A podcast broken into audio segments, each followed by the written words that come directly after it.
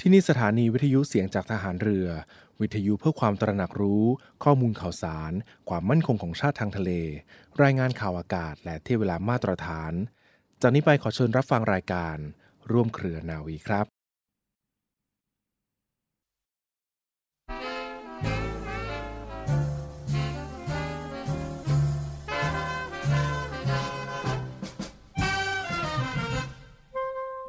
วิทยาการทุกสาขาทุกระดับมีความสำคัญมาก เป็นดั่งเครื่องมือที่ใช้ทำงาน โบราณท่านเปรียบกับอาวุธของมีคม ซึ่งมีทั้งคุณอนันต์และโทษมหันต์คือถ้าใช้ถูกใช้เป็นก็เกิดประโยชน์ ถ้าใช้ไม่ดีใช้ไม่เป็นก็เกิดโทษ ดังอาวุธที่ประหารตนเอง ฉะนั้นจึงควรจะได้ศึกษาปัญหาสำคัญเรื่องวิทยาการนี้ อย่างน้อยสักสองประเด็น ประเด็นแรก บ้านเมืองของเราเวลานี้ คนดีมีวิชาสูง มีอยู่มาก แต่เหตุไฉนเราจึงยังรู้สึกว่าเราทำอะไรล้มเหลวกันอยู่มาก จะเป็นด้วยคนดีมีวิชาพากันเก็บซ่อนอาวุธของตัวเองเสียหมดหรืออย่างไร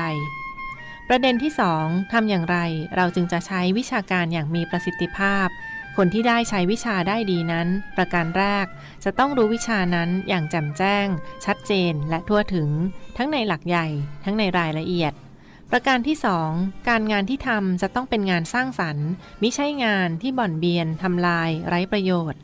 ประการที่ 3 ผู้ทำจะต้องรู้ลักษณะงานโดยท่องแท้ โดยเฉพาะในจุดประสงค์ ขอบเขต วิธีการปฏิบัติ และประการที่ 4 จะต้องมีความตั้งใจที่แน่วแน่ ความพร้อมที่จะทำให้สำเร็จประโยชน์ขึ้นมา ครบทั้ง 4 ประการ ระบรมราโชวาทของพระบาทสมเด็จ พระบรมชนากาธิเบศรมหาภูมิพล อดุลยเดชมหาราช บรมนาถบพิตรในพิธีพระราชทานปริญญาบัตรแก่ผู้สำเร็จการศึกษาจากมหาวิทยาลัยธรรมศาสตร์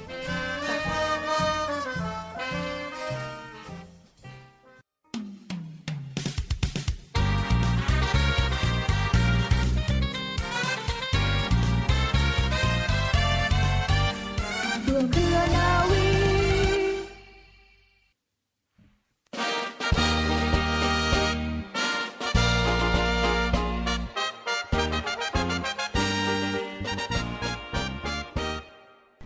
วีสวัสดีคุณฟังและขอต้อนรับเข้าสู่รายการร่วมเครือนาวีนะคะรับฟังผ่านทางสถานีวิทยุ เสียงจากทหารเรือ สทร 15 สถานี 21 ความถี่ทั่วประเทศไทยค่ะ กับพวกเราทีมงานรายการร่วมเครือนาวี พบกันทุกวันเป็นประจำแบบนี้ในช่วงเวลา 12 นาฬิกาเป็นต้นไปนะคะ ดูแลกันไปตลอดทั้งรายการค่ะ วันนี้ดิฉันนาวาโทหญิง จิรัชยาศรีอรุณค่ะ และดิฉันเรือโทหญิงปณิสราเกิดผู้ค่ะ และมาพร้อมกับเรือเอกจรันแสงเสียงฟ้ากันในช่วงนี้นะคะ แน่นอนว่าวันนี้ก็มีสาระดี ๆ ด้านคุณธรรมจจริยธรรมมาฝากทุกท่านกันด้วย เป็นข้อคิดเตือนใจอยู่กับพระพุทธศาสนาให้เราสบายอกสบายใจกันในช่วงนี้นะคะสำหรับข้อคิดปลูกจิตสำนึกด้านจริยธรรมค่ะ ขอขอบคุณข้อมูลดีๆ ในช่วงนี้ขออนุญาตหยิบยกมาจากในส่วนของนาวเอกสุภาพสมพันธ์นะคะท่านเป็นผู้อำนวยการกองอนุสาสนาจารย์ กรมยุทธศึกษาฐานเรือที่ท่านได้เขียนบทความเรื่องจริยธรรมกับ ความจงรักภักดีกับงานราชการ เรื่องราวเป็นอย่างไรนั้นค่ะน้องจริงก็จะมาฝากทุกท่านกันในช่วงนี้ค่ะ ค่ะสำหรับจริยธรรมจากหลักราชการนะคะ ที่พระบาทสมเด็จพระมงกุฎเกล้าเจ้าอยู่หัวได้ทรงพระราชนิพนธ์ไว้ค่ะ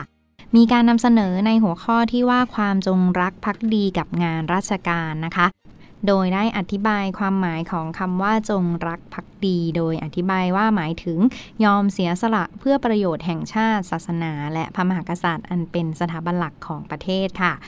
ความจงรักภักดีตามพจนานุกรม ฉบับราชบัณฑิตยสถานนะคะ ได้อธิบายเอาไว้ว่าหมายถึงการผูกใจรัก ด้วยความเคารพหรือรู้คุณอย่างยิ่ง ซึ่งสามารถแยกคำศัพท์อธิบายเพื่อให้เห็นเด่นชัด โดย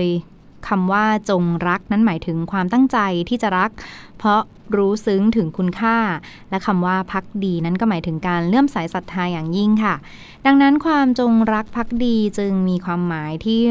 รวมกันว่าการผูกใจรักเคารพ และความเรื่อมใสอย่างยิ่งในสถาบันชาติศาสนาพระมหากษัตริย์ อันเป็นสถาบันหลักที่สำคัญ และเป็นที่ยึดเหนี่ยวจิตใจของคนไทยทั้งชาติ ถ้าจะถามหาเหตุผลว่าอะไรคือความสำคัญที่คนไทยทั้งประเทศควรมีความจงรักภักดีต่อสถาบันชาติ ศาสนาพระมหากษัตริย์คำตอบก็คือคุณความดีของสถาบันดังกล่าวที่มีต่อประเทศไทย และคนไทยทั้งปวง อีกทั้งประโยชน์ที่ได้รับจากสถาบันดังกล่าว ซึ่งจะขอแยกมาอธิบายนะคะ โดยสถาบันชาติหมายถึงความเป็นชาติไทย ประเทศไทย การปกครองของประเทศไทยตามระบอบการปกครองแบบประชาธิปไตย อันมีพระมหากษัตริย์ทรงเป็นประมุขซึ่งใช้ในการปกครองประเทศ แล้วก็รวมไปถึงอาณาเขตของพื้นแผ่นดิน ประเทศไทยที่มีอิสระเหนือดินแดนไม่เป็นเมืองขึ้นของประเทศใด สถาบันชาติอันเป็นสถาบันหลักที่ทุกคนในชาติจะต้องคำนึงถึงบำรุงรักษาและพัฒนาให้เจริญรุ่งเรือง ผลประโยชน์ของชาติถือเป็นผลประโยชน์อันสูงสุดที่คนไทย นั้นจะต้องช่วยกันบำรุงรักษาไว้ คนในชาติต้องยอม เสียสละผลประโยชน์ส่วนตัวเพื่อรักษาไว้ซึ่งผลประโยชน์ของชาติอันเป็นส่วนรวม การแสดงออกถึงความจงรักภักดีต่อสถาบันชาติ ประชาชนไทยสามารถที่จะแสดงออกได้หลายอย่างนะคะ อย่างเช่น การยืนตรงเคารพธงชาติ เพื่อระลึกถึงบรรพบุรุษของไทยที่ได้เสียสละเลือดเนื้อเข้าแลกไว้ซึ่งผืนแผ่นดินไทย การปฏิบัติตามกฎหมายค่ะ ทหารที่เป็นชายไทยทุกคนเมื่อมีอายุ 21 ปี ก็ต้องเข้ารับการเกณฑ์ทหารเพื่อรับใช้ประเทศชาติคนละ 2 ปี ในส่วนของข้าราชการทหารซึ่งมีหน้าที่ในการรักษาอธิปไตยของแผ่นดิน รักษาความสงบเรียบร้อยทั้งภายในและนอกประเทศต้องปฏิบัติหน้าที่ด้วยความซื่อสัตย์สุจริต มีความเสียสละที่สูงกว่าคนทั่วไป ดังอุดมการสอนใจทหารทุกคนว่า ตายในสนามรบเป็นเกียรติของทหารเป็นต้นค่ะ ค่ะนี่ก็คืออีกหนึ่งเรื่องราวข้อคิดดีๆ ด้านจริยธรรม ความจงรักภักดีกับงานราชการหรือว่าหน่วยงานใด ๆ ก็ตามฟังค่ะก็เป็นแรงขับเคลื่อนที่เราจะพัฒนาองค์กรไปพร้อม ๆ กัน และก็สร้างผลประโยชน์ให้กับทั้งส่วนรวมและส่วนที่เรารับผิดชอบต่อไปด้วยอีกหนึ่งเรื่องราวที่มาฝากทุกท่านกันในช่วงนี้ค่ะ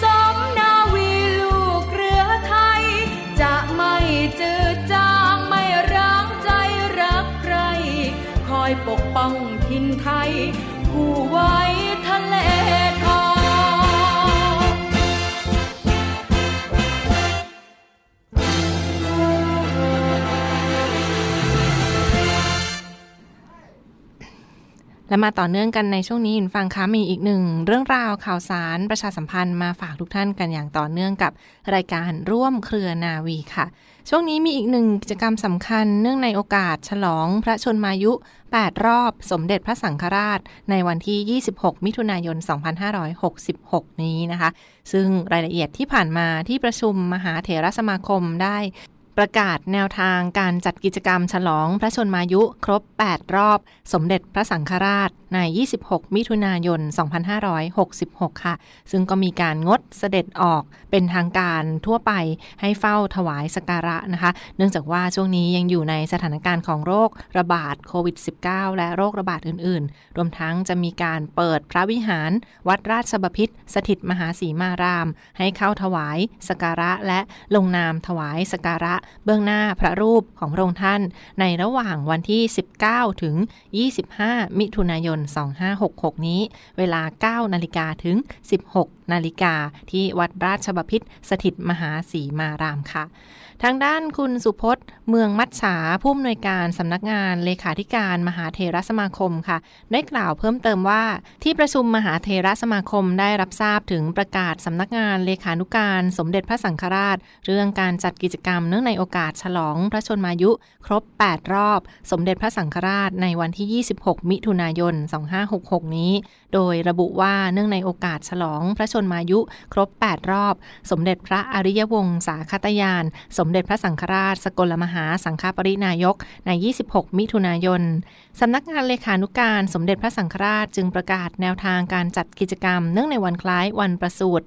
สมเด็จพระสังฆราชดังต่อไปนี้ 1. เพื่อสุขอนามัยส่วนรวม เนื่องจากยังอยู่ในสถานการณ์เฝ้าระวังโรคระบาด จึงงดการออกเสด็จออกเป็นการทั่วไปนะคะ ให้เฝ้าถวายสการะ และ 2. เปิดพระวิหารวัดราชบพิษสถิตมหาสีมาราม ให้ประชาชนสามารถเข้าถวายสการะ และลงนามถวายสการะเบื้องหน้าพระรูป ในวันที่ 19 ถึง 25 มิถุนายนนี้ ตั้งแต่ 9 โมงเช้าถึง 4 โมงเย็น และ 3. คณะสงฆ์ตลอดจนหน่วยงานภาครัฐภาคเอกชน และประชาชนที่ประสงค์จะจัดกิจกรรมถวายพระกุศล สามารถจัดกิจกรรมบำเพ็ญกุศล และสาธารณประโยชน์ ได้ตามความเหมาะสม รวมทั้งการประชุม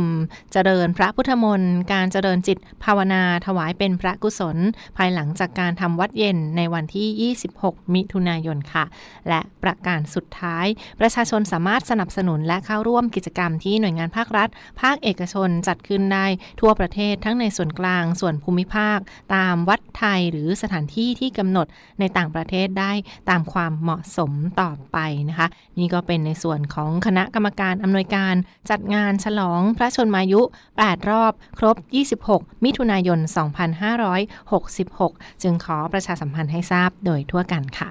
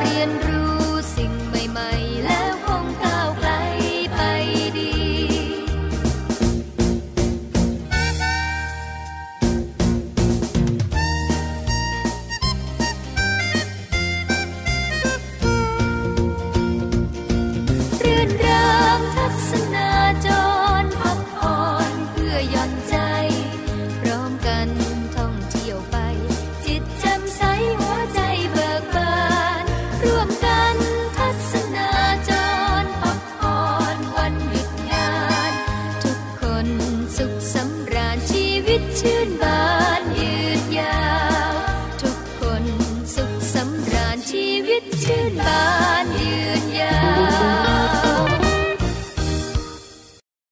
การออกไปเที่ยวคือการออกไปรับสิ่งดีๆ แต่วันนี้เราอยากชวนคุณเปลี่ยนมาเที่ยวเชิงอนุรักษ์ การเที่ยวที่คุณจะได้เป็นทั้งผู้รับและผู้ให้ ไปรับพลังจากธรรมชาติ แล้วให้คืนความอุดมสมบูรณ์ ไปรับความรู้จากวัฒนธรรม แล้วให้การดูแลไม่ไปทำลาย ไปรับความสนุกจากชุมชน แล้วให้รายได้ช่วยกระตุ้นเศรษฐกิจ หันมาเที่ยวเชิงอนุรักษ์ เที่ยว โดยคำนึงถึงธรรมชาติ วัฒนธรรม และชุมชน แล้วการเที่ยวเมืองไทยจะ Amazing ยิ่งกว่าเดิม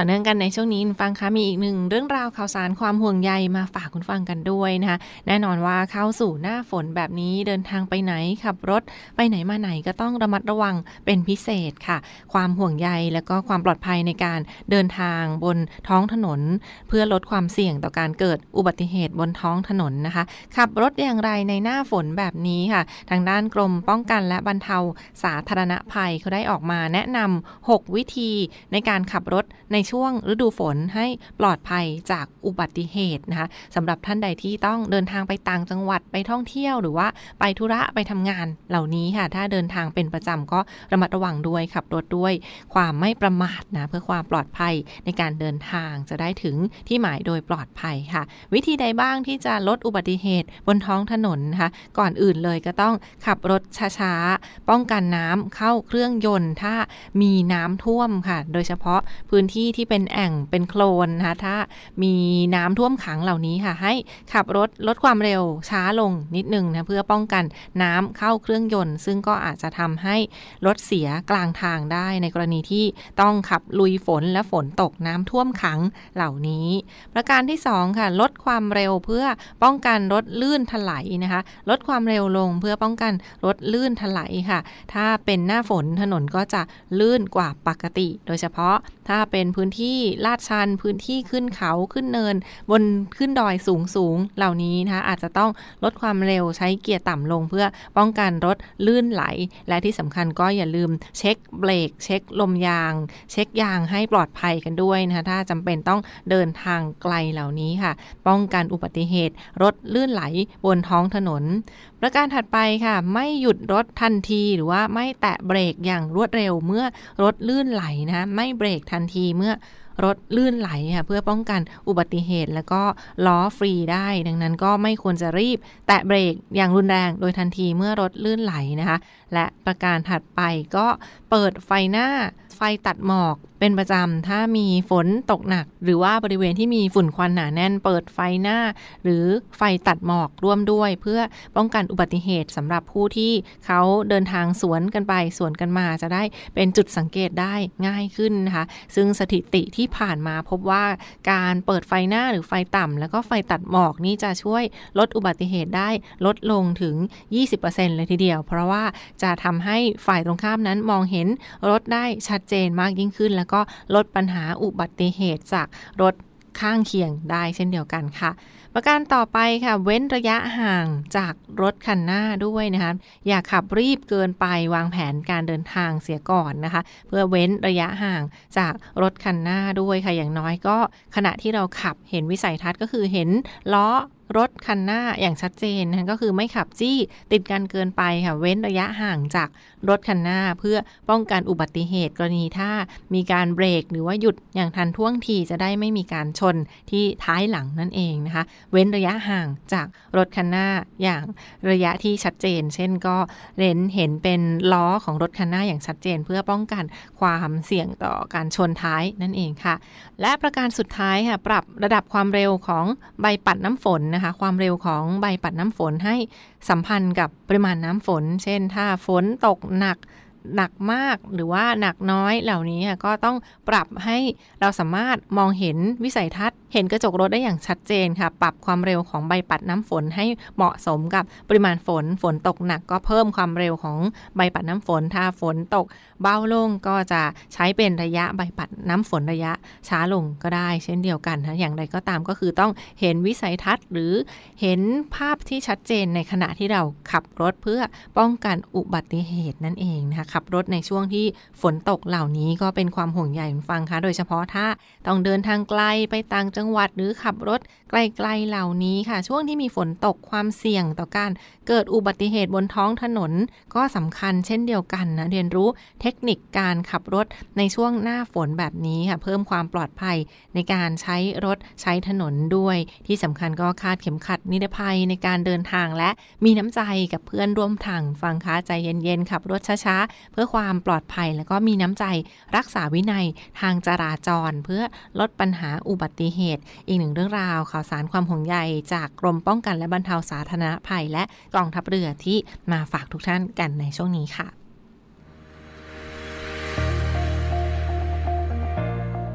The Trusted Navy ขอเชิญร่วมติดตามข่าวสาร ภารกิจ และเรื่องราวที่น่าสนใจของกองทัพเรือ ผ่านช่องทาง YouTube ของกองทัพเรือด้วยการกดไลค์กดติดตาม YouTube Channel กองทัพเรือ Royal Thai Navy Official Channel มาอัปเดตข่าวสารและร่วมเป็นส่วนหนึ่งของกองทัพเรือที่ประชาชนเชื่อมั่นและภาคภูมิใจ